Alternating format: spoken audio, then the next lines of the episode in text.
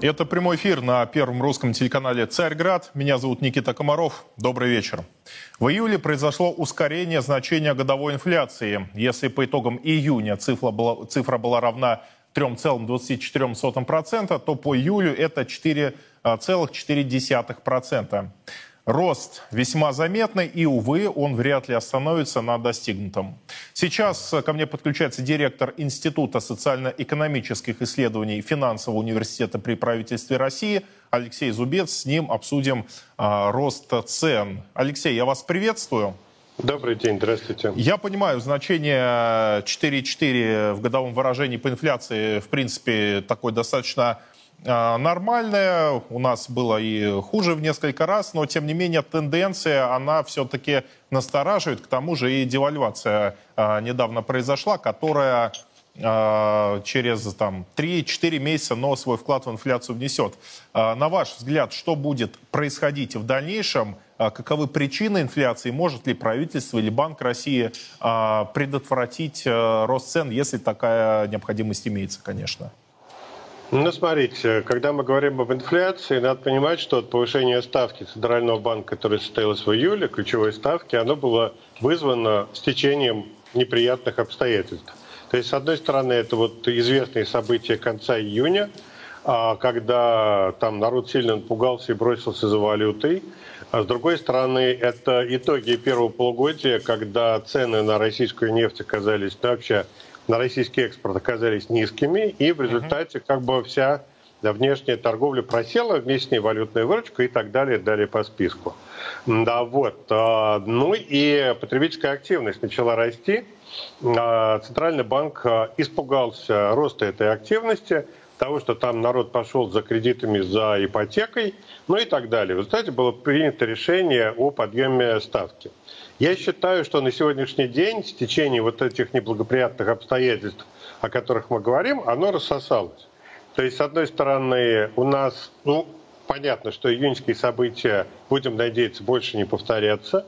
Во-вторых, если говорить о потребительской активности, то вот на сегодняшний день я не вижу, по данным которых исследований, которые мы проводим, какого-то серьезного всплеска там, готовности людей тратить деньги.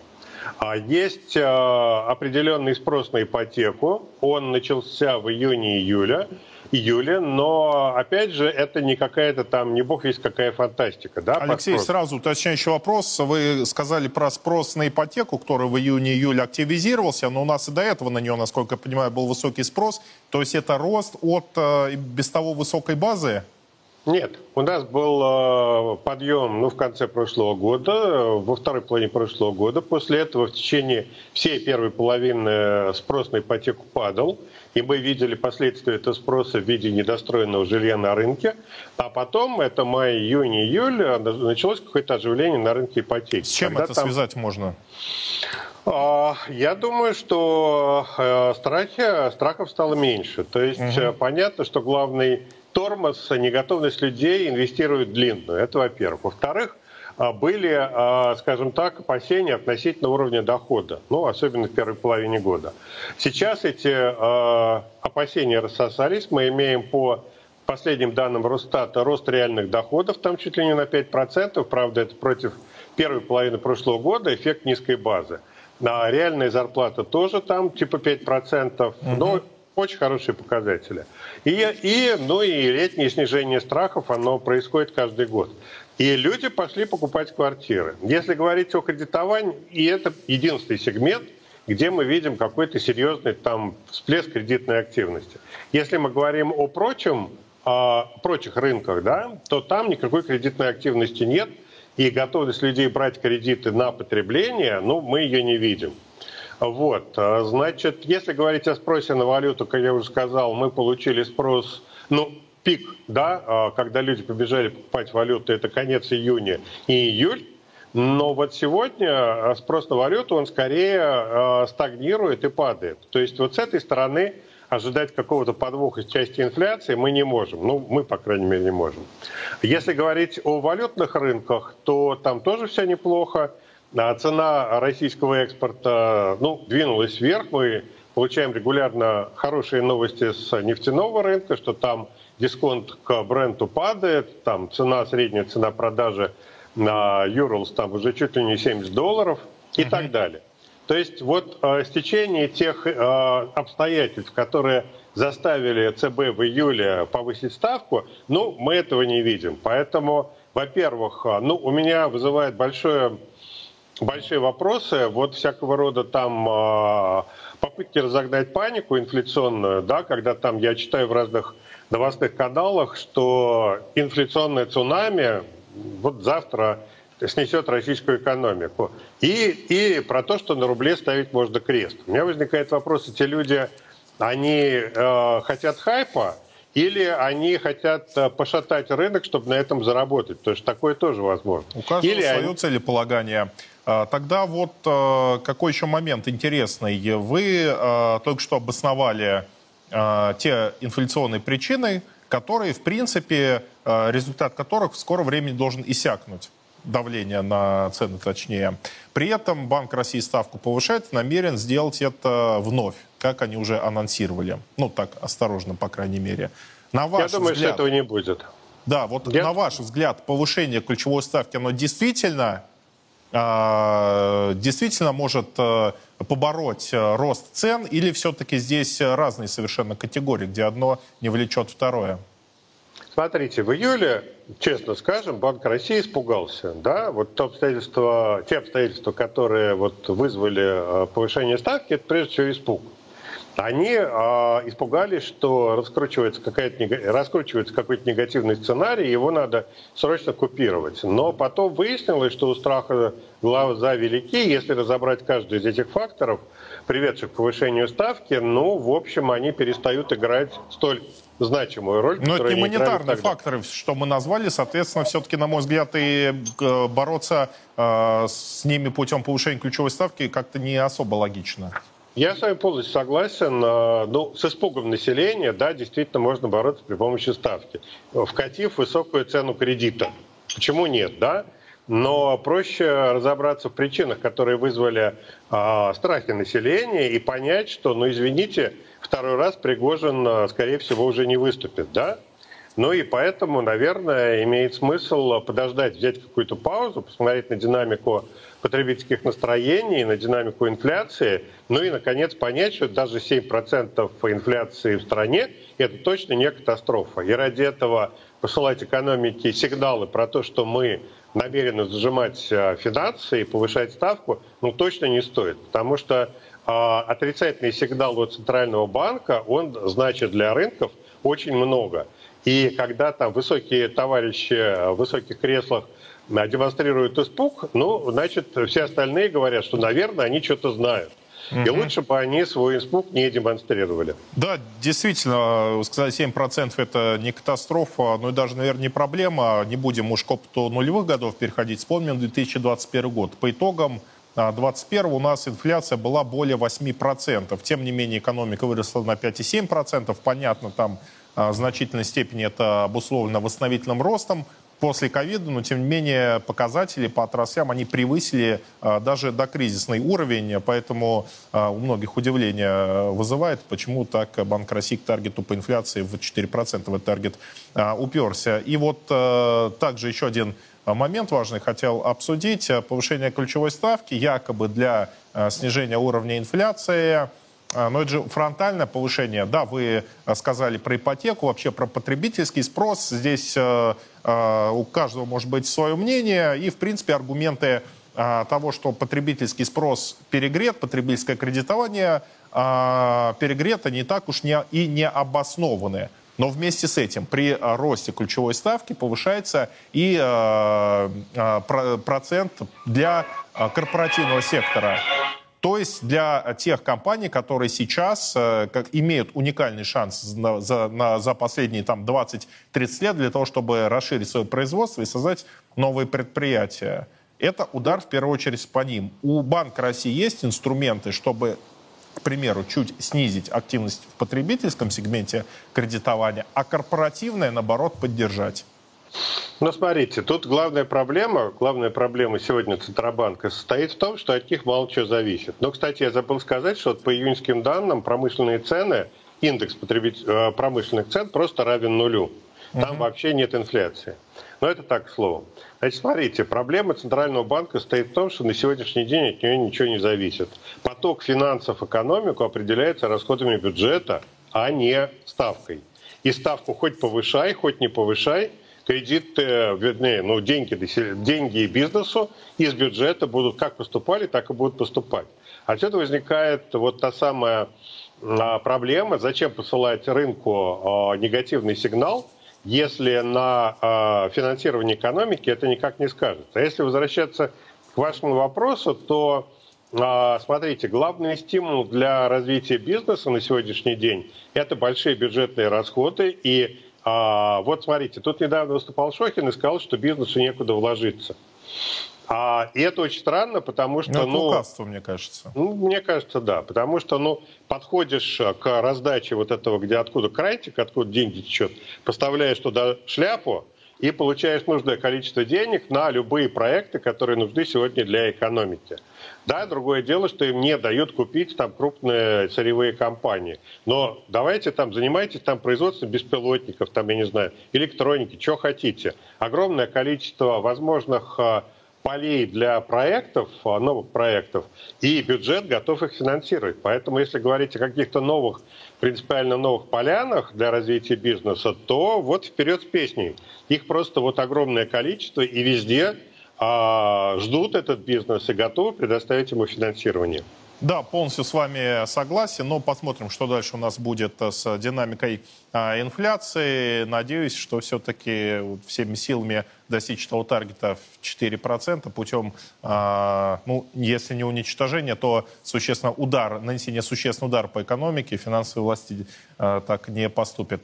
Спасибо вам большое. Алексей Зубец был у нас на связи. К следующей теме переходим.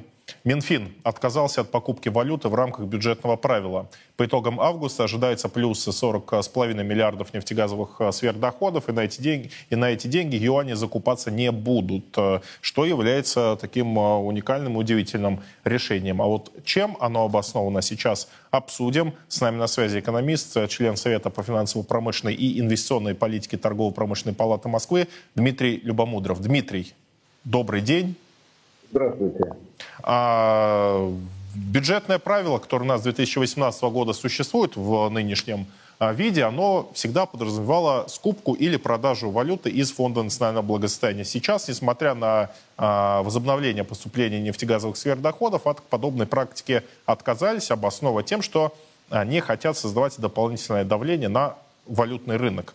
На ваш взгляд, такое обоснование, оно имеет право на свое существование? И действительно ли именно с этой причиной связано недавнее решение Министерства финансов?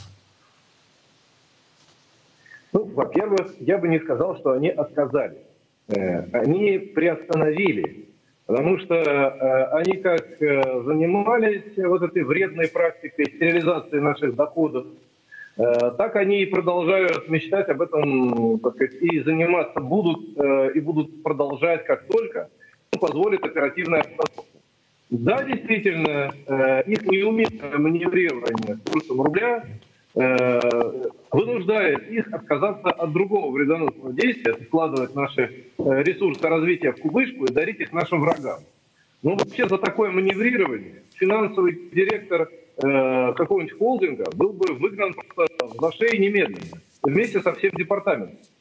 Но посмотрите, что рубль, обеспеченный колоссальными нашими богатствами и ресурсами, он по волатильности, это ну, сравним с худшими валютами самых последних экономически неразвитых стран мира. Это все достижения в кавычках Минфина и Центрального банка. То, что они годами вкладывали наши ресурсы развития, вместо того, чтобы направлять их на строительство новых заводов, складывали их в вот этот фонд, а потом подарили его нашим врагам, но это продиктовано Международным валютным фондом, откуда они не хотят выходить, кстати. А это прямо записано но в документах, надо... в рекомендациях Международного валютного фонда. Это не наша с вами придумка, это так, там именно и написано, этим правилам они следовали. Вот на войне, если по вам выезжает вражеский танк и стреляет в вас, то тогда вы уничтожаете этот танк в ответ. Э, у нас в экономике все повернуто, к сожалению, с ног на голову. Э, МВФ – это вражеская организация, вредоносная, которая, э, так сказать, своей целью имеет не давать нам развиваться, всячески нам экономически вредить. Так э, мало того, что они не отказываются от этой вредоносной практики, они еще и э, планируют продолжить это.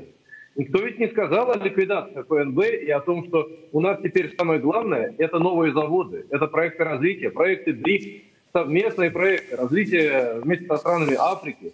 И у нас больше тридцати стран БРИКС хотят присоединиться. Поэтому, э, к сожалению, вот эта вся команда, э, она ничего другого не умеет. И она будет продолжать вот эту вредоносную практику, как с таргетированием инфляции вместо развития, так и с режимом currency board, так и с валютным курсом. Вместо того, чтобы ограничить вывоз капитала за рубеж, ввести опять обязательную продажу валютной выручки, заниматься ликвидацией офшорных юрисдикций и, и, и идти к запрету офшоров, собственно, проводить деофшоризацию, выполнять поручение президента Путина, данное еще в две тысячи двенадцатом году. Вот вместо того, чтобы заниматься вот этими важными делами, они занимаются неумелой конъюнктурщиной. Но тем самым они обвалили рубль. Теперь предприятия не могут планировать развитие. У них у всех посыпались бюджеты развития. Кто теперь будет с нами иметь дело? Как китайцы, например, будут иметь дело с нами в рамках того же БРИКС, если у нас вот так прыгает валюта? Это, на самом деле, должностное несоответствие, которое должно разбираться, мне кажется, ну, в каком-то варианте парламентского суда. То есть в нашей Госдуме надо создать специальную комиссию по расследованию должностных, ну, так скажем, должностного соответствия или несоответствия занимающих должностей министром финансов, Центральным банком и всей вот этой вот всем экономическим блоком. Да, тем более, что в Конституции прямо записано, что Центробанк обязан обеспечивать стабильный курс национальной валюты. Это не мы с вами опять выдумали, может быть, там это по нашему мнению что-то Центробанк неправильно делает, но в Конституции напрямую записана подобная обязанность, с которой они, ну, мягко говоря, не справляются. Но все-таки, Дмитрий, по поводу Фонда национального благосостояния, здесь я за правительство чуть вступлюсь. Ведь последние три года пошли действительно инвестиции из ФНБ в проекты реального сектора экономики. Можно, ну, много примеров привести. Это и транспортная инфраструктура, и самолетостроение, и судостроение. Финансируется ряд других, более таких мелких проектов. Но, тем не менее, все-таки деньги в экономику оттуда идут. Да, под давлением обстоятельств деньги начали туда идти. Но э, если мы экономисты, мы должны э, смотреть на объемы этих денег. Мы должны заниматься сквозным государственным э, планированием и стратегическим планированием. То есть сколько нам нужно на фронте самолетов, сколько нужно танков, э, сколько нужно дронов. Не в выставочных залах какого-нибудь Сколково, а на фронте. Э, uh-huh. Какое выпуска нужно? Сколько для этого нужно станков закупить? Что кредит предприятие должен получить на тридцать лет под два процента годовых, а не на три года под двадцать годовых. Вот все это должно в комплексе планироваться, и никакого ФНБ нам не нужно. Должен быть бюджет, должен быть бюджет развития, и его надо планировать вместе с бюджетом текущей операции. Кроме того, надо заблокировать отток денег за границу. Сделать это элементарно. Об этом не раз говорил и академик Глазьев. И мы в рамках ТПП, кстати, не Москвы, а Российской Федерации, в нашем Совете по финансово-промышленной инвестиционной политике тоже не раз обсуждали, но все это об стенку горох.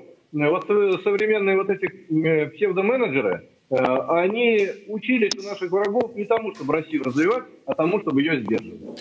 Да, тем более все эти институты, так называемые управленческие школы, Запад великолепно смог создать в России российскую экономическую школу. Только можно в качестве примера привести, где многие функционеры Банка России, Министерства финансов учились. Полностью согласен, по прошлому году двести двадцать семь миллиардов долларов отток капитала у нас произошел, рекордное значение. И это, безусловно, не может оптимизм вызывать. А деньги действительно есть. Но самое главное не то, чтобы они просто были, а как их использовать для развития экономики. Ну, посмотрим. Все-таки работа правительства внушает такой определенный осторожный оптимизм. А с Банком России действительно что-то необходимо делать. Спасибо вам большое. Дмитрий Любомудров был у нас в эфире. Сейчас мы от экономики переходим к демографии. На мой взгляд, это важнейшая проблема по той причине, что все другие вопросы можно при желании закрыть. Провести необходимые экономические реформы, увеличить социальную поддержку населения, идеологию, в конце концов, написать и ввести, если это необходимо, а это необходимо, безусловно. А вот демография, если мы даже сейчас или через год, или через три правильное решение здесь примем, то результат будет не ранее, чем через пятнадцать-двадцать лет. А время играет здесь, к сожалению, против нас. У нас в гостях общественный деятель, писатель, член Союза писателей России, политолог Денис Тимофеев. Денис, я вас приветствую. Да, добрый вечер. Ну вот, э, демографическая проблема, убыль населения, к сожалению, у нас ускорилась в последние годы. По две тысячи двадцать первому году это было более одного миллиона, по прошлому шестьсот тысяч. Связано, понятно, с ковидом, но, тем не менее, даже если мы имеем какие-то э, небольшие улучшения в показателе смертности, то с рождаемостью у нас по-прежнему беда. Основная проблема, на ваш взгляд, все-таки в чем выражается? Основные причины какие? Для меня лично, вот я сегодня к вам на интервью ехал и для себя понял, неожиданно причем, что вот именно вопрос демографии, рождения детей, о котором мы сегодня часто говорим, и вправду проблема, не является, не является вопросом таким однозначным, единственным вопросом. Я с вами согласен, что мы можем волевым усилием наладить какое-то направление в какой-то отрасли экономики, как, например, сельское хозяйство, mm-hmm. и у нас результаты всем с пятнадцатого-четырнадцатого года, когда были дотации и так далее, результат именно конструктивно был достигнут. То есть именно, но сложнейший вопрос демографии, он является комплексным вопросом. То есть это нельзя сказать, что вот именно мы даем социальные гарантии, и сразу же в течение там, одного поколения, двенадцать лет, так считается, кстати, в социологии, двенадцать лет одно поколение, и мы добьемся результатов. К сожалению, это не так. И для меня лично на сегодняшний день, когда мы разговариваем э, о рождаемости, повышении рождаемости, о семье, вопрос является только смыслов, и ничего больше. Да, в качестве примера здесь приведут другие государства из разных, да, э, с разных континентов. Да. Норвегия или Объединенные Арабские Эмираты. И там, и там выплачивают огромные суммы, десятки тысяч евро за рождение каждого ребенка. Тем не менее, страна находится в, на замыкающих позициях а, в суммарном коэффициенте рождаемости. Совершенно верно. Более того, есть, я по статистике немножко в двух словах пройдусь, у нас есть примеры сегодня. А, кто скажет, что Германия в смысле социальной, социальной гарантии или э, экономического какого-то, да, развития, это страна э, из последних в списке ВВП? Конечно же нет. Но при всем при этом э, в Германии одна женщина, одну женщину приходится один пятьдесят два - один пятьдесят четыре, ровно столько же, сколько и в России. Вот и здесь... там причем за счет мигрантов во многом этот показатель достигается. Да, причем за счет мигрантов. Более того, здесь нужно как бы продлить эту мысль. Если э, не углубляться в статистику, вся Восточная Европа и вообще вся Европа и Западная уже теперь на сегодняшний день, э, за исключением там одной, две, три страны, в принципе, вот в пороге один пятьдесят два - один шесть, то есть угу. или хуже России, или так же, как в России. То есть э, мы критикуем э, часто какие-то наши проблемы у нас есть, да, крити- привыкли критиковать нашу страну, но здесь в данном случае проблема как бы она общая, общая, вот если...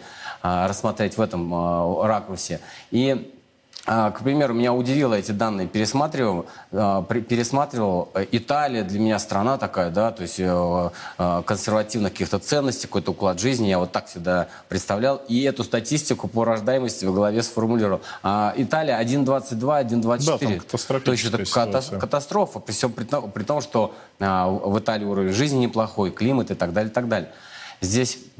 Здесь как бы еще стоит параллель провести, вернее, нужно ответить на вопрос уже вот после вывода сделаем.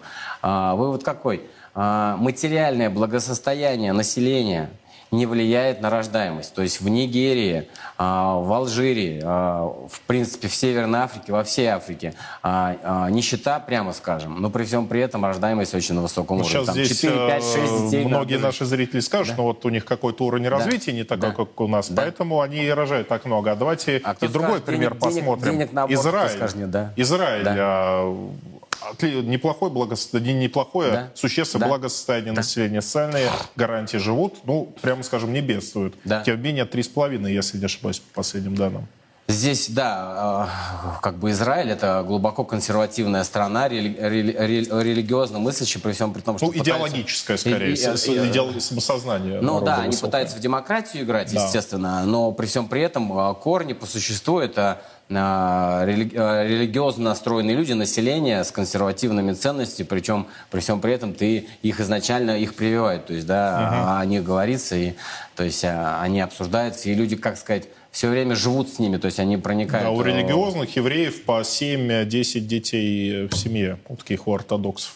Да, и у нас у православных по семь-десять да. детей, на самом деле, именно люди, которые по- по-настоящему верующие, они рожают детей столько, сколько Бог и даст. Ну так есть, это вопрос смыслов в первую очередь. Только смыслов. Потому почему говорю смыслов, а не именно сразу же рели- религия, uh-huh. именно как бы промысел Божий какой-то, да, не беру. Потому что э, люди разные, светские люди. У нас в, вопрос же о государственной проблеме мы говорим сейчас, да, не сугубо такой э, узкого какого-то прослойки общества. Почему смыслов? Потому что, э, скажем так, то есть э, если брать э, сегодня э, восприятие большинством общества своей жизни, то это, конечно, люди ее воспринимают, как сказать, они, люди боятся, боятся трагедий, боятся проблем и считают, что это не является частью жизни человека, да?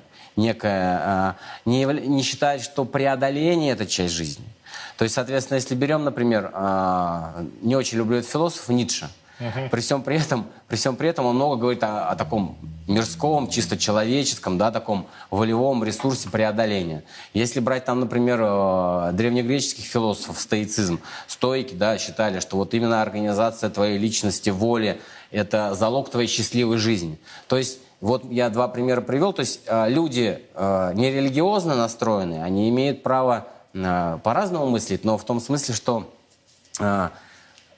рождение детей подразумевает преодоление и некую жертвенность, в каких бы ты смыслах а, это ни рассматривал. То есть а, ты вынужден себя а, в чем-то, возможно, и ограничивать. А сегодня, к сожалению, а, современный человек а, считает, а, считает рождение ребенка частью потребительской корзины. И, исходя из этого, понятно, что э, о какой рождаемости может речь. Но это проблема тогда, скорее, вообще общественного устройства, потребительского общества, слабое общество, которое не имеет ценностей. Ведь если мы вспомним, что происходило в том числе и в России на протяжении всех веков, то рождение детей, те самые э, смыслы, они, э, они, это все не рассматривалось как какое-то ограничение. Наоборот, э, подобное лишь вдохновляло на новые свершения. И даже в обществе было, ну, так постыдно иметь, либо не иметь детей, либо иметь там однодетную, двухдетную а, семью. Да, более того, где-то там в пятнадцатый-шестнадцатый век точно а, за ж- женщине-повитухе, которая делала аборт, От, на пятнадцать лет отстраняли от причастия, то есть эпитимию накладывали, ну, по, в прямом смысле, можно сказать, отлучали от церкви. А потом уже при Петре Первом а, за а, то, то же самое, там, три года, да, там, а, наказание. А, так что здесь, да, раньше это и осуждалось на государственном уровне, ну и, соответственно, люди по-другому жизнь воспринимали. Интересный опыт. Ну, опыт интересный. Вот что нам сегодня делать, Никита? Вот, поэтому давайте на этот вопрос ответим. На ваш взгляд, какие э, пути преодоления демографической проблемы? Но эти смыслы мы можем сколько угодно форму- формировать, и всегда будем о них спорить, и никогда, и редко, когда получится прям по всем пунктам договориться. А пока мы будем их искать... Сложно. Для многих они найдены, при этом, да. те же православные да. ценности. Да. Но пока мы все договоримся, то, боюсь, время у нас не останется. Сложный вопрос вы мне задаете, и брать на себя ответственность, но попытаюсь как-то пройти посередине. Если бы десять лет назад я сам себе этот вопрос задал, я бы, скорее всего, стал рассуждать, можно, не можно, как быть и так далее. Сегодня для меня, вот буквально в последний год, наверное, у меня стало очевидным для меня, при всем при том, что а, есть люди, которые сейчас меня будут осуждать за мое мнение, я уверен, но я где-то все время пытался общий какой-то ответ найти. Но сегодня, ввиду ковида и СВО, мы видим, какая, вы сами говорите о плохой статистике, удручающей статистике в плане рождаемости. Я единственное вижу выход, который реально рабочий, это запрет абортов. Угу. То есть раньше я сказал бы каждому, это свобода выбора каждого лет десять назад, но сегодня именно ввиду политических э, обстоятельств, таких сложившихся, я бы пошел бы на эту меру. Но это политическая воля нужна. На мой взгляд, это было бы решением. Да, а если про цифры говорить, вы их можете привести? Да. Единственное, насколько проблема абортов их... действительно демографию да. вниз тащит? Я, я могу цифры привести, но заранее наших зрителей прошу, чтобы не критиковали, потому что цифры по статистике по абортам, они очень как бы... условные где-то, потому что некоторые частные клиники uh-huh. скрывают, скрывают статистику, не, не передают в Росстат, Минздрав uh-huh. России. Это первое. А, второе, не ведется сейчас достойная, достаточная статистика, не учитывается по именно а, лекарствам против аборта, которые uh-huh. а, именно как противозачаточные, то есть в аптеку идешь, uh-huh. покупаешь, или там по рецепту врача. То есть их, их не учитывается. Но мы можем попробовать посчитать. Но до этого я хотел... Ну вот если официально да. прям, которая статистика со всеми ее проблемами негативными, неполной информации, вот минимум скажу, какой? Скажу, но прежде нужно, уже мы имеем опыт. Польша в двадцатом году, по-моему, у них запретили аборты. Ну, там красиво запретили, то есть не будем в тонкости законодательства. Но там, по-моему, за... как бы формально вроде можно, но только таким отдельным категориям граждан, что, в общем-то, там да, девяносто девять процентов то, что... не, не, в... да, не да, могут да, это сделать. Фарм... Фа... Да. Де юре не, вроде как можно, а де-факто не, не разрешают ну, да. делать аборты. И там получилось... К примеру, было количество абортов там триста-четыреста тысяч, да, вот так. В вот. Польше? Да, в год. Ну, это вот для них огромное количество. Огромное. И после запрета в десять раз количество абортов снизилось, это понятно. А, здесь, по крайней мере, логика мне ясна. Но и где-то порядка половины, половины от этого числа уехали за рубеж. Ближайшие страны, Прибалтику, к примеру, уехали делать аборты женщины. Mm-hmm. Но при всем при этом там, вот здесь статистика, опять-таки, я, где ее достать можно, но там сто-двести прирост населения тысяч был. То есть именно результат от этого был. Да, как, какие-то там были проблемы, э, скандалы, выходили, выходили на митинги из-за того, что э, пока плод не умер, аборт женщины не стали делать, и женщина умерла. И вот э, была причина. Mm-hmm. И вот как раз митинг, да. противники да. запрета абортов да. э, на такую, такой аргумент и всегда приводят. Если запретить аборт, то женщины пойдут массово их делать в подполье, будут очень в большом количестве умирать. Здесь мы какой аргумент можем привести? Ну, процент убийств, если, если брать по России на сегодняшний день, там, год от года примерно, сейчас вот примерно полмиллиона берем по mm-hmm. абортам. Такая. Ну, вот на, цифру да. назвали, да, пятьсот тысяч, пятьсот тысяч плюс-минус. Да. Вернемся в две тысячи четвёртый, мы первое место год занимали, миллион восемьсот, все-таки динамика положительная есть. Но на мой субъективный взгляд, если брать, что скрывают аборты, и вот эти лекарства, которые применяют женщины, да, там, они статистику вообще не ведут, это, конечно, может быть миллион там, и, но и самое больше. Главное, количество женщин детородного возраста снижается, конечно, и статистика по абортам будет падать пропорционально. Да, да, да, да. То есть, по, что сказать, ну вот пятьсот, пятьсот тысяч абортов, это пятьсот, пятьсот, смертей, пятьсот тысяч смертей получается. И, и мы берем, если там один, два, три человека погибли, да, из-за, из-за абортов, да, вот, из-за того, что неправильно сделали, как-то там какая-то там все проблема. То есть пятьсот тысяч, там десятки, например. Да, жизнь человека важна. Для, для меня понятно, но все-таки, я думаю, здесь проблема другого уровня уже. Эти проблемы на чаше весов, если сравнить, там, смерть вот одной женщины, о которой мы говорим, да, там, в Польше, и пятьсот тысяч абортов, это несравнимая вещь, потому что все-таки я лично считаю, что э, с момента зачатия, с момента зачатия это уже личность, это уже образ Божий, это человек. Это человек. Да, безусловно, тоже здесь такой приведу интересный исторический опыт. Угу. В Советском Союзе, как многие знают, Советский Союз был первым, первой страной в мире, которая легализовала аборты. В двадцать первом да. году, по-моему, или даже а, чуть раньше, статистика по демографии, понятное дело, сразу пошла вниз. И к тридцать шестому да. году стало очевидно, что если так и будет продолжаться, то Советский Союз не просто сверхдержавой не станет, а вообще свое существование прекратит. Угу. И Сталин а, запретил да. аборты. Да.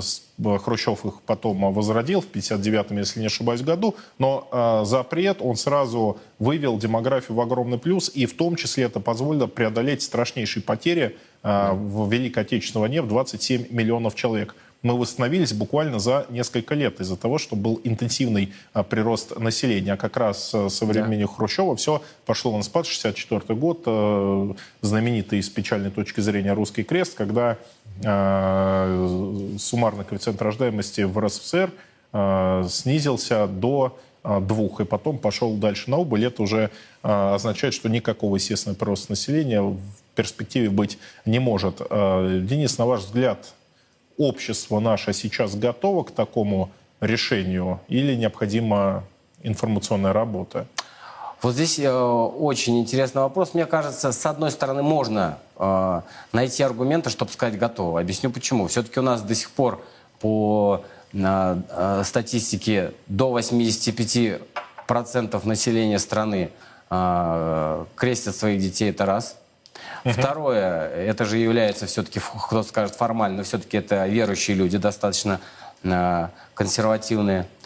Второе, у нас есть другие э, религии, это ислам. То есть это порядка, там, допустим, десять процентов, если возьмем от общего да, там, а, населения, то это тоже серьезная часть общества, которая а в Чечне, может... кстати говоря, аборты запрещены полностью. Совершенно верно. И, и они могут повлиять на общую повестку, если это дискуссионный вопрос станет да, в общественном пространстве. То есть, соответственно, у нас есть все-таки много очень верующих людей, это раз. Второе, есть а, такая вторая религия, если по, а, как бы по объему, по силе взять, это ислам. Ислам. Это два э, консервативных настроенных крыла, которые, в принципе, религиозно настроены и против абортов. И еще, ну, что это сказать, если брать нас, то все-таки субъективно сравнить, вот я все-таки как бы с людьми с разными, из разных стран общаюсь, у нас до сих пор даже вот человек, который считает, себя считает нерелигиозным, который будет говорить, что он глубоко светским и себя считает, вот о, у нас э, все равно в общении... в духе неком, да, вот таком, в стране, в менталитете очень глубоко сидят вот эти вот консервативные корни, которые мы впитали через ген наших предков. У нас страна... Ну, даже на подсознании у многих. Совершенно верно. То есть я это замечаю, что мы в общей массе своей достаточно консервативные люди, и мы не любим во многом перемены. И вот с этой стороны я считаю, что о запрете абортов можно сказать «да». Как бы, но э, в виде эксперимента, если попробовать, но уже есть же эксперименты, есть позитивные результаты, это не было, что запрет. Но, к примеру, ввели же мин, мин, э, в Минздраве есть закон уже, uh-huh. то есть э, э, тишины, там, по-моему, семь дней, закон тишины. То есть женщина забеременела, пришла к врачу, хочу, говорит, сделать аборт, ей дают какую-то паузу на подумать, и в это время с ней проводят беседу. На мой взгляд, и где-то на, по статистике Минздрава на одиннадцать целых пять десятых процента стало... А, вот от общего числа, то есть абортов стало меньше делать абортов. Но, к сожалению, в частных клиниках подобное, подобное дело не соблюдается. Им же важнее деньги заработать, поэтому как только женщина приходит, так стараются в ближайшее время провести. В том числе и эта проблема. Но то есть, когда важно на, дан, на данный момент этот вопрос, что был чаще в, на повестке дня в средствах массовой информации, людей, авторитетных, медийных людей. И тогда будут подвижки, я думаю. То есть это нужно обозначить даже вопрос рождаемости как некий такой фактор национальной безопасности, вопрос mm-hmm. выживания, я бы так вот сказал. Вот именно, также хотел сказать, то, что если поставить вопрос, либо мы сейчас не примем, может быть, не популярных, но ключевых решений, то да. тогда нас не станет. И, да. конечно, многим, да. многие люди там могут подумать, да какая разница, что будет через пятьдесят, через семьдесят лет, я все равно умру. Но, как вы правильно сказали, в подсознании у значительной части mm-hmm. наших граждан имеются традиционные консервативные да. ценности. Если не, не все умом смогут да. до этого дойти, то душой дойдут точно. Спасибо вам большое. Денис да. Тимофеев был вам у нас спасибо. В эфире. На этом я с вами прощаюсь. Это была программа «Царьград. Главная». Студия ведущий Никита Комаров. Увидимся с вами на следующей неделе. До свидания. Во все времена и во всех войнах русские люди молились о победах наших бойцов их небесному покровителю, Георгию Победоносцу. В ста городах восьмидесяти девяти регионов России пройдет всероссийский молебен святому великомученику Георгию Победоносцу. Каждый сможет поклониться его мощам и попросить святого о помощи. Нет сомнений, молитвами Георгия Победоносца Господь защитит наших воинов и дарует нам новую, великую победу. Андрей Пинчук, первый министр госбезопасности Донецкой народной республики, герой ДНР, полковник запаса, доктор политических наук. Честно о спецоперации. Говорим, о чем другие молчат. Сила в правде. И только так победим.